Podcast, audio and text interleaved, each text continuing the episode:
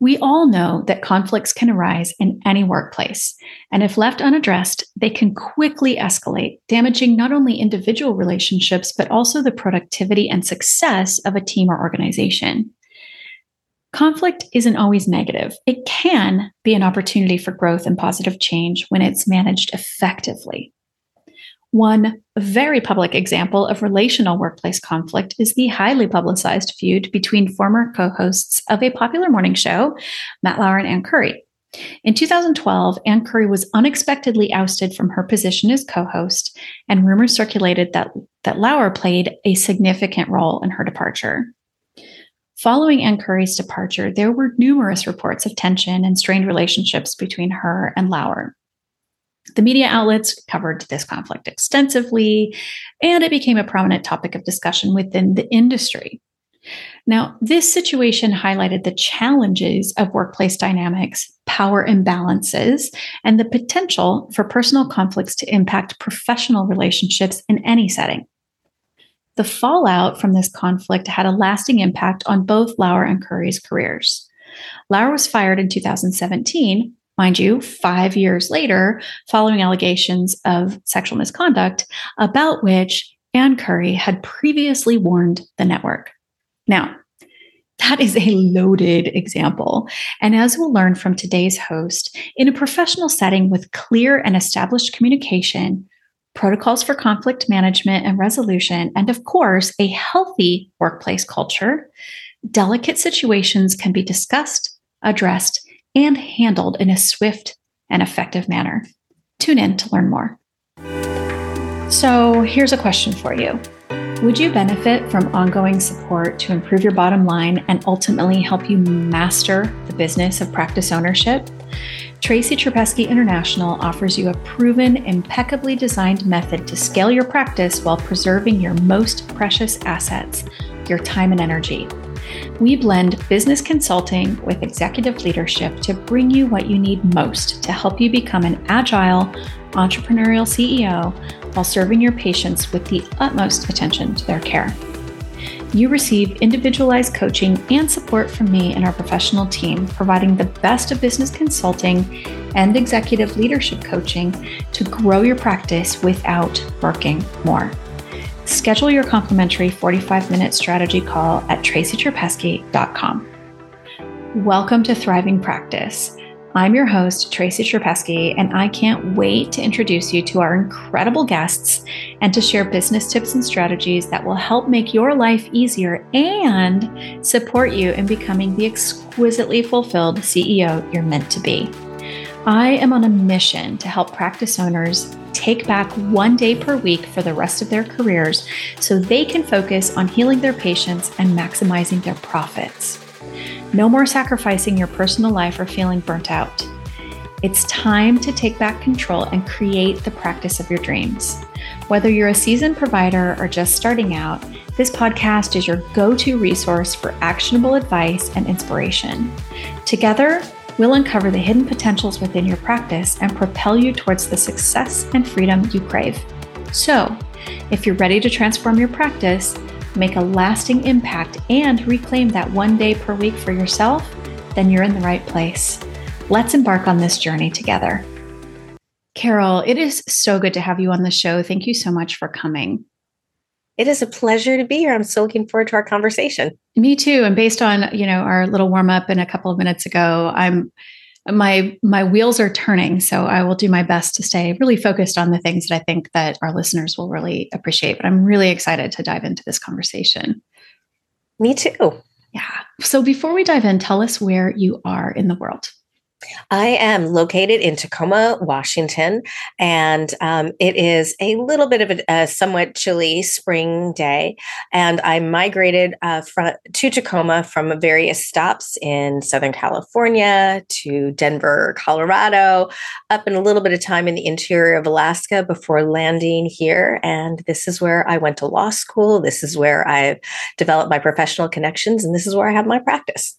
Wonderful. Uh, I grew up in the Seattle area, as I was telling you in the green room. And when I was growing up, Tacoma didn't have like a great reputation, but as I got older. And I mean, there was stuff going on there, right? Not far from the airport and all that.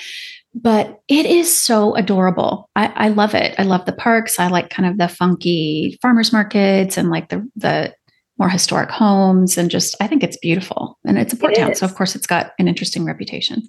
Exactly. We have an economic engine with um, the Northwest Seaport Alliance.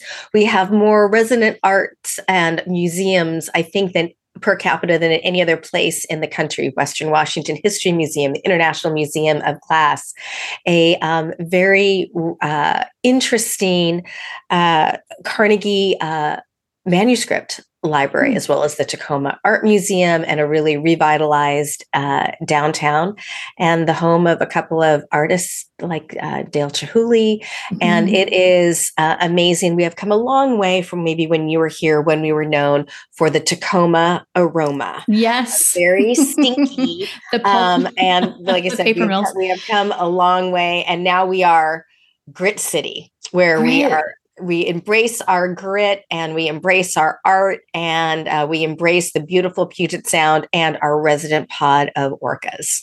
I love that. I love that so much, and I can I can feel the the pride of your local area. Just you know, just hearing you talk about it. Next time I get back to Washington State, I'd like to spend more time in Tacoma. I just think it's a really cool place, and I didn't know that about artists. So that's that's really really cool. Love that. Oh my gosh. Well, so I'm I have so many questions for you. So I want to stay focused here. Let's start by tell us about your company and what you do and if you think it's appropriate your background and what led you to to decide to do this.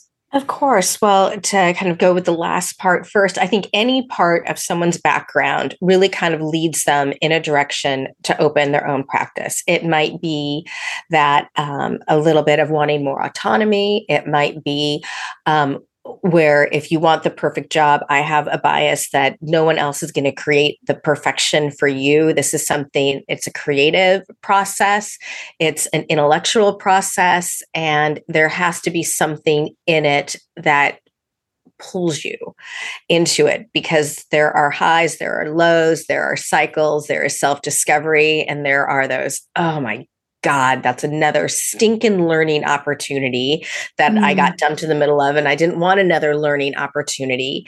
Uh, but what um, I landed with is conflict management strategies. And I help organizations either prevent or address workplace conflict. And that includes um, uh, people in a, a, variety of types of medical practices, uh, independent businesses, larger organizations. And I came to that through a circuitous route. It makes sense in the rearview mirror. And I think a lot of people who decide to go into practice for themselves. Um, I don't know how many would say, I always wanted to be an entrepreneur. I always wanted to be able to do this, whatever this is, because whatever your professional practice is, whatever circumstances there are in the world and in the economy, it it it changes.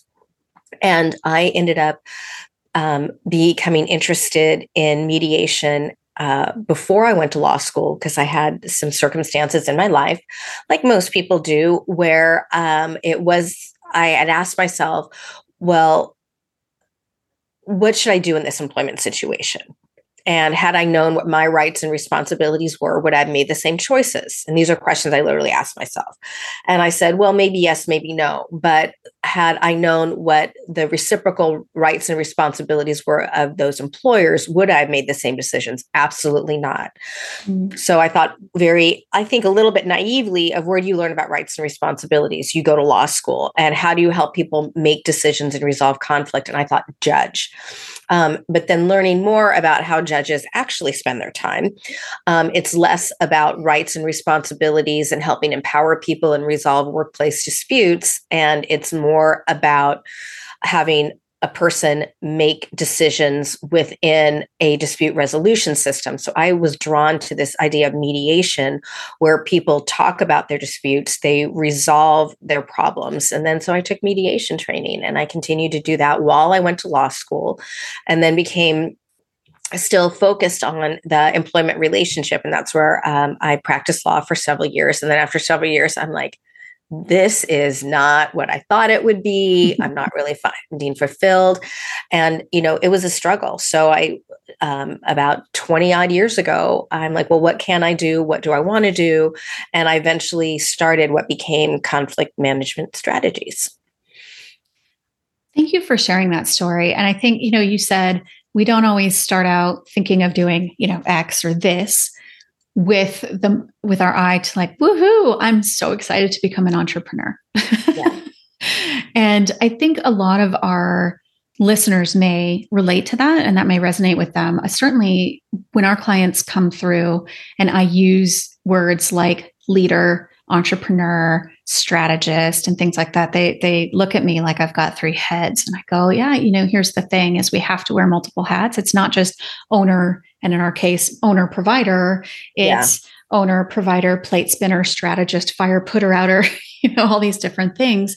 And so if we embrace that we're coming into a multi faceted, multi role situation, it's a little bit, oh, I was going to say smoother, but it might not be smoother. Maybe there's just more of a sense of ease around it.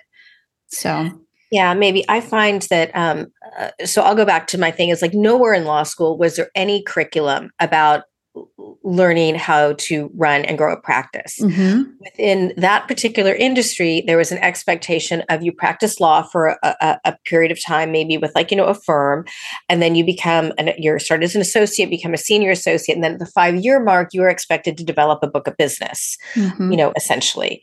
And it's a little bit like an eat what you kill, you know, and even if that is, you know, help, uh, with, not in a plaintiff's type of firm it's still you are kind of a, that it is a business and mm-hmm. you are expected to be accountable for your time you're you're expected to be able to generate revenue um, and i found that some people were really very entrepreneurial and they're like you know i'm i'm not finding a job so i'm going to strike out on my own.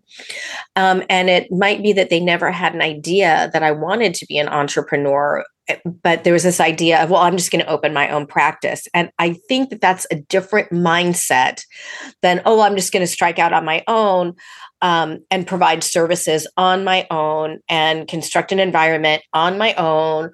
But when it comes down to it you know it it it is a business. It might be in the form of a practice but you are still responsible for licensure and paying wages and paying taxes and looking at your accounts receivable and you know monitoring all of those types of things. But i don't know how many people struck out you know even in clinical practice of saying well i want to run a practice. It might be like I want to have more independence. I want to have more control. Um, I don't want to have all of this regulation. I want to be able to practice how I want to practice, which is a little bit of a different mindset to, you know, I'm a business owner and how do I how do I set these things up? Yeah, for sure. I think in my I'm entering into year 13 of my practice. I have had one medical client who was entrepreneurial in their mindset and had a very good sense of anticipating the business needs and operational needs. And when I asked him, So, why are you so different from the rest of my clients? Like, what is it? And he's like, So, here's how I paid my way through university and my higher level training. I worked front of house in the hospitality industry and mm. I ran a restaurant.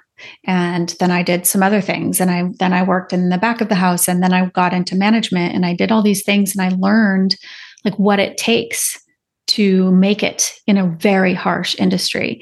And so i took that with me. And when i decided to start my own practice i thought about how we approach service how we approach the efficiencies and inefficiencies and and and then you know when to hire the professionals to do the things that you're really not good at or yeah. that that don't even if you're good at them do not warrant your time such as you know bookkeeping payroll yeah. things that another professional could handle and would ultimately save time energy and headaches correct so i think that's interesting what your comment sparks to me is i'm wondering how much of uh, of your listeners and those are out there are just saying well you know i'm a i'm a practitioner and i'll just hire a practice manager to do that yep. well the idea is a practice manager has a certain skill set but you know what it's they're reporting to you and the staff is expecting you to be able to monitor and supervise them. So how they do their job is consistent with the mission vision values of how you want to run a practice and what you want the customer experience to be and what you want the internal culture to be.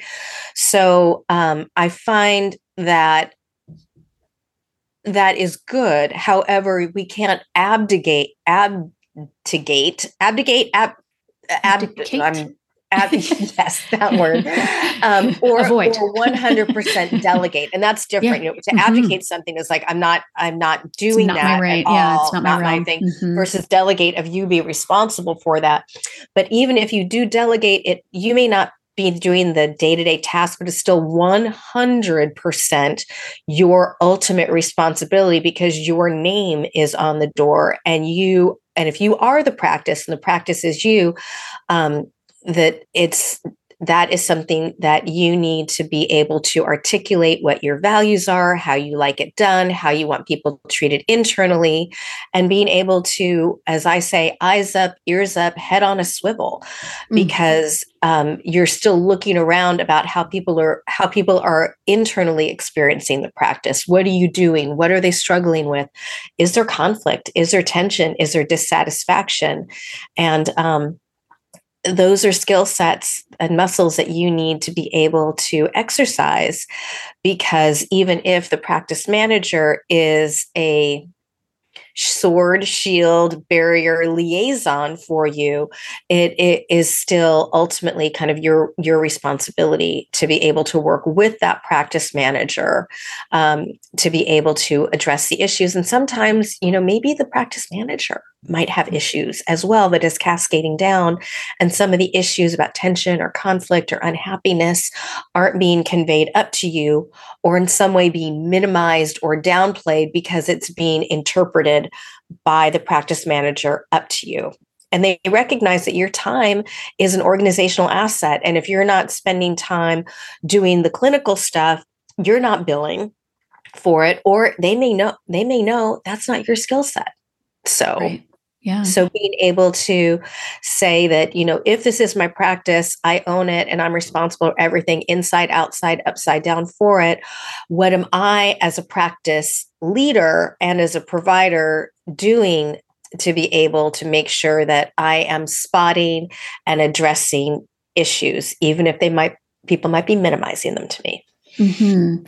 And I think that's, that's also, it, it's making me think of like, okay, knowing what you do, right? That it kind of started from conflict resolution, but there must be, to use medical terms, preventative maintenance that could be, you know, implemented and completed along the way. So I'm curious, you know, do you do your clients come to you when they're in crisis and they need support or do some of your clients come to you and say you know we've been thinking about this a lot or in one place where i used to work this thing happened and i don't ever want to have to encounter something like that and get you know get caught unexpected, unprepared for this, um, or I want to create a better environment overall, a better work environment. So, do you, how do your clients come to you? The answer is yes, and yeah. Um, I when I'm explaining what I do, I say sometimes I because it's it's prevention and addressing. Mm-hmm. So on the mm-hmm. prevention end, it might be like, hey, um, I I coach on conflict resolution skills, and I coach up and coming leaders, and I also coach um, owners. And sometimes it is uh, practice man uh, people who own the practice will say hey carol we want to get better at this. So why don't you come in on our half day retreats and let's talk about conflict resolution skills? And sometimes it's framed in and how do we address concerns with clients? And then i morph it in and ask the question is is your internal culture and branding consistent with your external culture and branding? When you say we trust we collaborate we value people we highly value customer service of are people experiencing the same thing internally and it is almost universal that people say, well, there's this kind of tension of in front of the house and back of the house mm. piece of, you know, that the that one department who is more in the back, maybe struggling with the with the with the front with the front desk or with something else, or a new um, uh, maybe a new practitioner comes in and they have a very very different way of dealing with the staff. Uh, and then that's kind of creating a little bit of friction because they have different mm-hmm. expectations of what it is. And you know they've gone to school as well and have licensure and there's always a hierarchy yeah. And there's other times where it's I'm presenting at, you know, at conferences. In fact, I was just at kind of a technical conference yesterday, but there's always a side a side thing of how do we develop the soft skills? How do we develop sort of these intangible pieces that impact how people experience the job and how they experience the service so we're kind of increasing those muscles. And then sometimes it's we've got employees who aren't who aren't going along well or sometimes it's the the tension in and among the departments is so great that we're working with the entire staff. Mm-hmm. so it's a bit of teaching it's a bit of training it's a bit of workshop and it is always like well what end are we? Are we on the prevention to be able to upskill and it might be that the practice is growing we're bringing in new people. So okay so how do you answer the question who are we and how do we do things here? So that way people understand what's important and not that just we collaborate and we trust and respect but what does that look like in practice here? Mm-hmm and then how do you open up enough space that you don't hire someone oh my gosh i see this all the time. How do you hire someone through the onboarding process and say we're so excited to have you. We're so excited to bring you in. Um, we want to be able to learn from you. And then they're put into systems and processes and internal unspoken culture that's pretty well established. And then they want to make changes they want to give feedback and people are like no this is the way we do it here we really like it. And it's almost setting up this dichotomy of come and join us we're so excited to have you but then comply. Mm-hmm. and then that and then that creates a little bit of dissonance uh, in it. So yeah so sometimes it's so sometimes it's you know recognizing that we're going through change or that we want to be better or that we're um, or that we're looking to scale and we're concerned about how we go about doing that and what the impact might be, all of those things. So a little bit of preventative, a mm-hmm. little bit of responsive. Yeah. I think that's great. And I think, you know, uh, there's not, I feel fortunate to work with really great people. So they don't have like big dramatic staffing issues. However, because they're such great people, sometimes they lean to the side of being air quotes here too nice and not, you know, not wanting to address the issues. And I think not because they're avoidant in general, but because they don't have the skill set. So you know a doctor let's say a physician or a surgeon has been trained to like deliver difficult news to a patient and they can they know how to do that there's a mm-hmm. protocol for that yeah. it's not the same as having a difficult conversation with somebody with whom you spend you know six seven eight hours a day interacting and collaborating and working together so i would imagine that you know for our listeners that i think what you do and how you how you teach and how you coach with the the owners and the leaders and their teams could be really beneficial like support yeah. them to your point of um, it, it, it's a little bit cultural because we talk about you know maybe avoiding through the midwest nice or um, or not addressing the issue at all. What i find with the practices is they will say well the the provider's so busy and everyone else is so busy. So it's almost like over empathy that they're deciding to live in a bit of either discomfort or pain or dissatisfaction because they don't want to burden somebody else. But then they're it's like that then it never gets addressed it never gets resolved and there and there is a little bit of dis underlying dissatisfaction and it may go to resentment mm-hmm. and for those organizations that really want to collaborate it's they would say well you know come and talk to me but they may not have the time to be able to do it or to your point of uh, most people avoid the conversation because they don't know how the other person is going to react and um, maybe it's like well that's their area but how they operate their area is kind of impacting me. Um, and we want, and it's not really feeling great. Mm-hmm. The other point that you bring up is the provider, you know, uh, you know, with the surgeon and stuff like that, that is designed for a reason to be an arm's length interaction.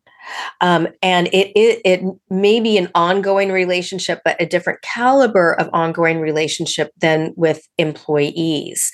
And I have found that uh, you know, not not to throw anybody under the bus, but really, really, it's like how to manage and grow employees. It may be that you just have naturally built up how to be able to manage relationships and how to have difficult conversations, um, but maybe you haven't. And maybe your professional training is to jump in and be a fixer, but depending on your position, you're going to view the problem differently. And um, also, many people, because there are power dynamics at work, they may minimize, they may avoid, they may be talking to other people. And then all of a sudden, you're hearing rumors of gossiping, triangulation, water cooler talk, um, and very friendly workplace organizations can be viewed as cliques by other people, which mm-hmm. is, you know, uh, relationships that are designed to be exclu- exclusionary, exclu- exclusionary. So, you know, one of those things again, like how are you as the provider, you know, developing your skills to have conversations with ongoing relationships and not just telling people what to do or, oh my gosh, I hear this so much. Like, well, they're adults, they should be able to figure it out on their own. And I always ask, well, if they if they could figure it out on their own and given what's going on don't you think they would have already? Yeah. And sometimes as the provider and the person who is in a leadership role sometimes you have very different approaches very different processes all of which are legitimate and there needs to be a listening and then a decision making because they may never be able to reconcile this because there it's like one says black and one says white and there re- you really can't do a gray. And you as the provider need to say no this is the way we do it here. And i see some providers and some leaders abdicating control of saying i don't want to micromanage. They're adults they should figure it out. But maybe the decision is such that you need to step in and say this is the way i want it done here. Absolutely. You know i I always have a coach or a mentor that I work with. And one of my biggest takeaways from a recent call was there are certain things, there are certain details that you, as the founder of your company or as the owner of your practice, must micromanage. You have to. It's not micromanaging the person, it's the detail. And so, how do you do that? A leader doesn't have time to be sitting on top of people and like directing every little detail you communicate clearly. There are certain things, listen, in my company is a great example. There's a lot of leeway for certain things, but the way that we deliver, the way that we conduct ourselves with what we call our white glove service, that has to be done a certain way and it has to be done the exact same way every time. and the variations are if it's an external thing that happens. But internally our protocols are the same for a reason right? For consistency for for the application. And i think that given like you mentioned providers being so busy and this is true i hear this all the time i'm so busy i never have time for anything i don't even know how to blah blah blah blah. That's something that i address with clients is how to get off of that treadmill and get into a different kind of setting. Um, that said just the thought of like having to have that conversation to slow down to take three steps back and lean back and do whatever can create a great sense of overwhelm. Mm-hmm. So I'm curious if when that I'm sure it comes up, if that comes up and when it does, how do you support your clients in navigating that so they can address what really needs to be addressed and and have the company and and practice that they dream of? Yeah, and I think of it in two different ways. I think of kind of one the overwhelm, but the other one is that's not really my job. So mm. if it's not really my job, I will say it it may it is ultimately your responsibility. Yeah. To be able to do that. And the kind of overwhelm, it's I think of it in terms of, you know, you're in, you know, if you're in a healing profession, you know, in some way, shape, or form, you don't want to you want to be a catalyst to help people recover or to help mm-hmm. people be better to be well. So just think of it in that in that way that you wouldn't want your staff and stuff to be in points of pain just like you wouldn't want your clients to be in points of pain. So let's look at it this way and then let's talk about why is this so overwhelming? Is it you don't know where to start Is it you think that you shouldn't have to do this? Mm-hmm. Um, is there underlying resentment that you do have to do it? Um, is it that you feel it's taking time away from your patients and what you really enjoy? Um, is it you feel that you've had this conversation many, many times and it's not sticking? Is it you um, just haven't seen the people do enough effort to try to resolve it on their own. So, asking some of those questions and being also able to ask, what do you want out of this conversation? I mean, if you want it resolved, that's important. And for those who are looking to scale, you need to be able to, you know, set and articulate expectations. And I would I talk to people about, well, let's talk about expectations because I think some of the expectations people have are way too aspirational. And they say, we want good teamwork, we got, want good communication, we want good collaboration. Well, that's great. However, um, it's really very, very vague. Yeah. You need to be able to say, this behavior here is symbolically significant of collaboration. This behavior here is symbolically significant of respect. This behavior, in my mind, is how I want collaboration to look here. This is the process I would like for you to take here. So I I think it's getting a little bit clear of we'll just figure it out. I don't want to micromanage. I want people to be autonomous. And I want to go back to that micromanage a little bit because I think it goes to the approach um, for leadership because one person's micromanaging the providers would be another person's of please give me a framework that I can work in. Please give me a process that I can work in. Um, so that way I can feel successful because some people like process, some people like systems, and they want to know what the first steps are. So for the providers out there, here's a here's a tool. Um, you, I, I, go back to when I would read medical records in my uh, law practice, and the one of the standard uh, frameworks was SOAP: subjective complaints, objective complaints, analysis, and treatment plan. And we use the acronym SOAP.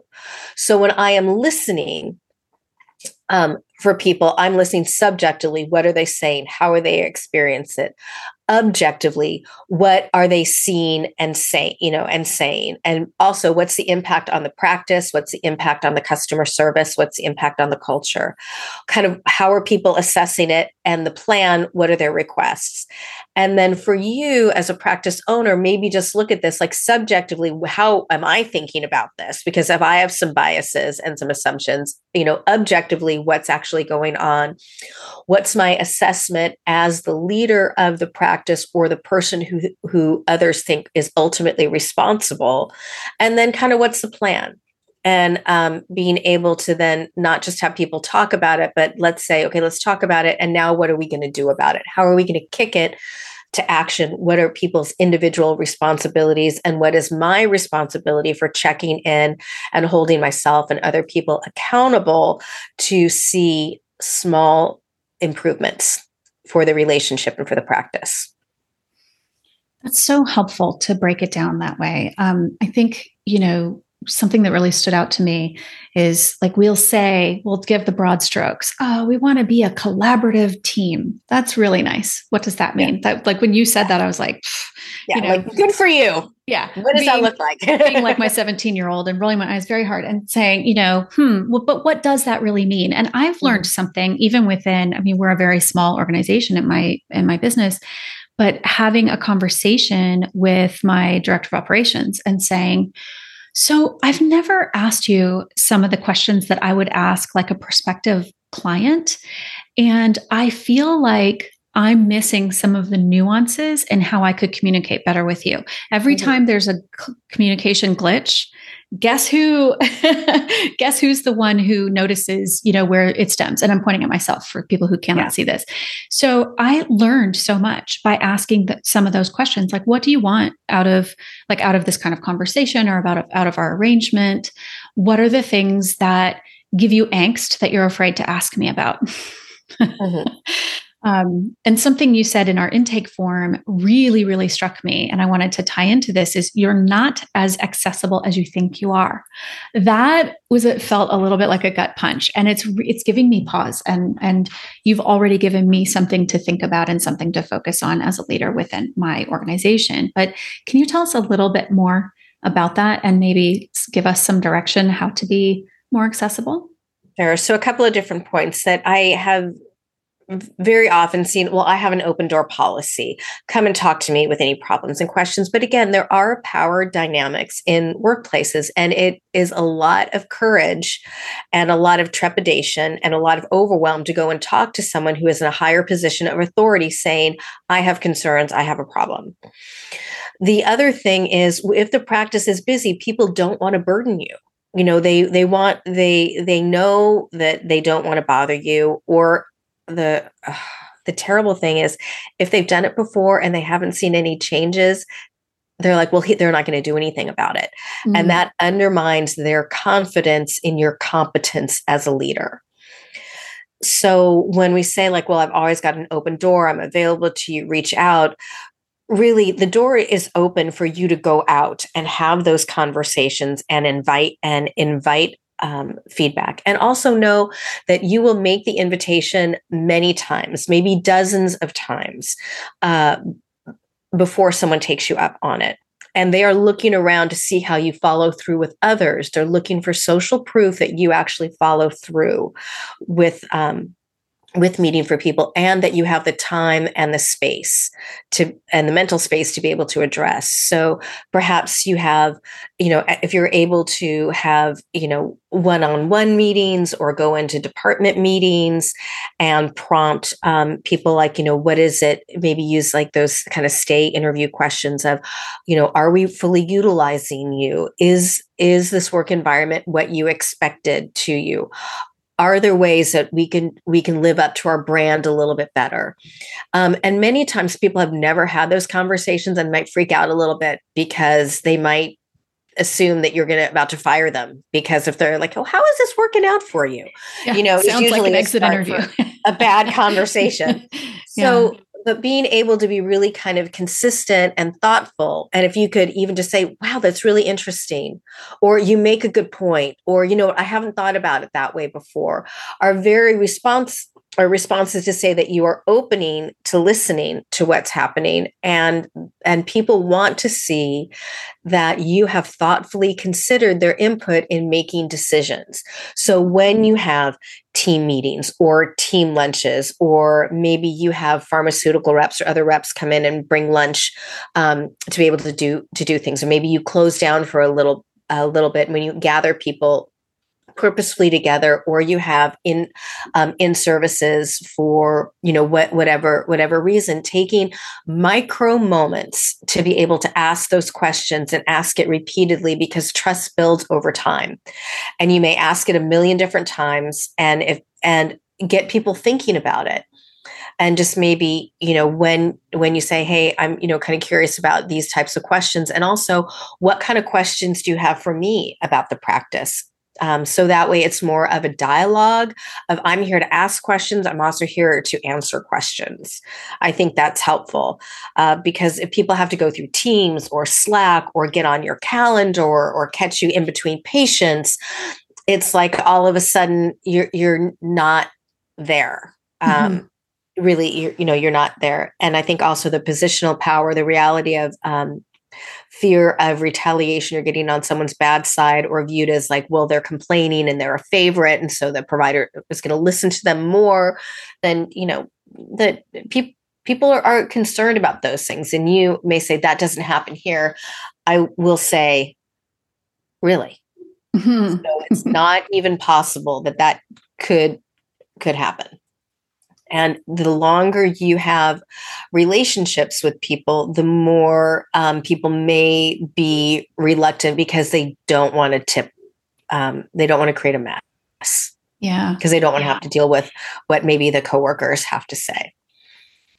Mm, so good. Such good tips. Um, so much to, to take home. Um, before we wrap up, I have two, I might have three questions, but they're really quick. Um, okay. The, the, you've kind of just done this, but uh, do you have, you know, your biggest piece of advice that you give out or the one that you think is the most impactful for people in their leadership and communication? Um, that how you view micromanaging or how you view conflict or what your idiosyncratic definition of what a good leader is may be very different than the type of leader that your people need. And if you ask people, well, how can I be better for you? That's good. However, how people say they want to be managed may be different than how they need to be managed. And um, being able to uh, reflect back how am I leading based on my biases? Um, how is that creating the culture and the climate? Of people that if we say we really want autonomy um, and we want you to be you know independent and figure it out on your own they may be making decisions independently that may be inconsistent with the brand that values their autonomy but gives a consistently inconsistent approach across the practice mm. this is why it's good to have things in writing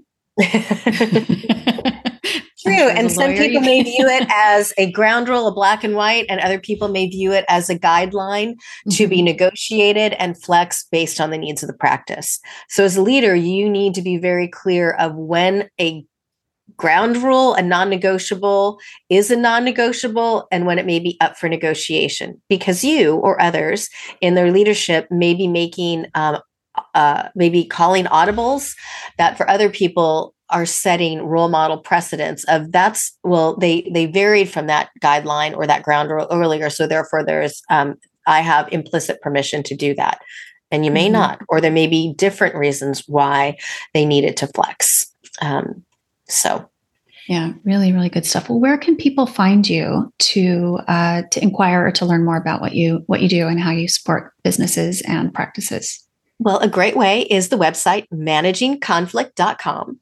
And I'm also on most of the social media, including LinkedIn, where several years ago someone identified me as one of the top 30 people to follow for conflict resolution on LinkedIn.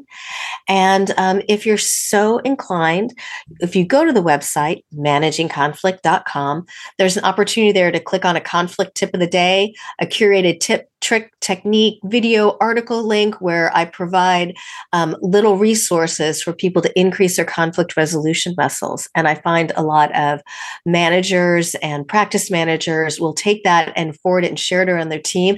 And it is a very safe way to be able to introduce um, conversations or questions to talking about our team and who we are. And if we need to have conversations, how we can go about doing that. Wonderful. We will make sure all of that is linked in the show notes to make it really easy for our listeners to find it. And just a final question Is there anything that I did not ask you or something that you really wanted to tell us? Um, I think that conflict resolution skills, whether that's um, where we want to call it um, creating psychological safety or emotional intelligence or collaboration or problem solving or negotiation. Those are all life skills. And you have to, like most skill sets, you have to learn them, you have to practice them. And if you can practice them obviously, tenaciously, deliberately with people, it can become a superpower. And that's a superpower that can change people's lives, particularly when we spend so much time and effort and life energy at work. And can you imagine if more people are doing that, what kind of amazing cultures um, and what kind of amazing communities we can create? And that can really change the world. So, yes, it might be challenging to be able to do it. And the more that you practice it, the more um, it's maybe not easier, but maybe less difficult to be able to have those conversations. Mm. Carol, thank you so much. Really appreciate it. You're welcome. Thank you. Thanks. Y'all, I enjoyed this conversation so much that I started to lose track of time. I could listen to and learn from Carol all day. I hope that you found this discussion about workplace conflict management and culture valuable. And at the very least, it's given you something to think about as you navigate building a successful, harmonious practice. Remember, conflict is inevitable. Where there are people, there is conflict, but it doesn't have to be damaging. By understanding the sources of conflict, becoming an active listener, and employing effective communication techniques, you can transform a challenge into an opportunity and learning experience. And as you know, when we're learning, we're growing. I invite you to take what you've learned today and apply it to your own practice. Be sure to sign up for the conflict tip of the day at Carol's website, links in the show notes. As always, thank you for listening. See you in a couple of weeks. Thank you so much for listening to this episode of Thriving Practice. I appreciate you. And I have an ask. If you got value from this show, make sure to share it. You can give a shout out on social media or tell your friends and colleagues about it. You can also subscribe so you never miss a show. To learn more about how we work with practice owners to help them take back their time, head over to tracytrupesky.com. While you're there, sign up for our newsletter, which has tips and tools for your practice success. A special thanks to our incredible team, and thanks to you, our dear listener, for sharing the gift of your time and attention. I wish you so much success as you continue to move forward in your day. If I can be a resource to you, let's schedule a time to talk. You can find the scheduling link on our website.